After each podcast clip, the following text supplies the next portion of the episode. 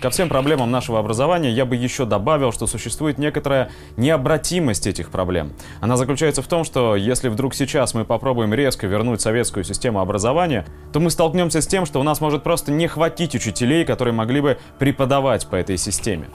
Я закончил школу всего 12 лет назад, а в ней из двух десятков учителей, которые учили меня тогда, осталось человека 2-3. То есть все остальные учителя — это учителя, которые почти всю свою карьеру учили по ЕГЭ и для ЕГЭ. Я боюсь, они даже не смогут сходу учить как надо. Да и надо ли им это? ЕГЭ лишил учителя ответственности. Да, наверное, в школе должна быть какая-то система оценивания и учителя. Но что на выходе? Учитель 7 лет после начальной школы учит школьников русскому, математике, биологии, истории. А в конце обучения ученики пишут все на листочках, а учитель даже не знает, научил он их чему-то. Или 7 лет прошли впустую. Получается, если учитель не несет ответственности в первую очередь перед самим собой, то его работа бесполезна. Работа без ответственности – это работа ради работы, она не нужна учитель становится лишним звеном, что, скорее всего, и школа переведет на дистанционное обучение с дополнительными услугами в виде репетиторства. Учиться, сдавать тесты можно и без помощи учителя. А если не получается, вот тебе рынок репетиторских услуг в помощь. Да, все кажется очень страшным, но мы сами позволяем этому страху материализоваться в отупление наших детей. Мы уже давно мысленно перешли на рельсы поезда в никуда, где все можно купить.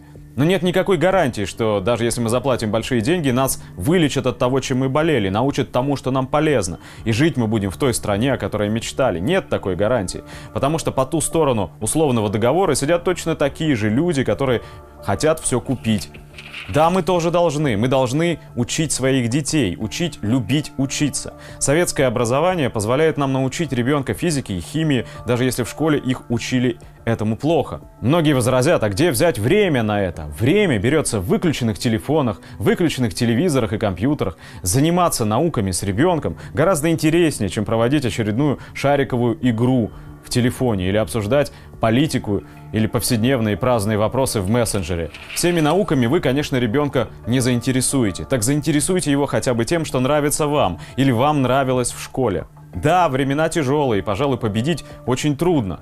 Значит, надо приспосабливаться, не прогибаться, то есть плыть по течению и совсем соглашаться, а приспосабливаться, временно приспосабливаться. Быть осторожнее, быть умнее, быть добрее друг другу. Тогда, возможно, через какое-то время появятся люди, которым будет не все равно, для которых личная нажива перестанет быть вершиной эволюции. Это тяжело? Да, это тяжело. А разве легче катиться в пропасть?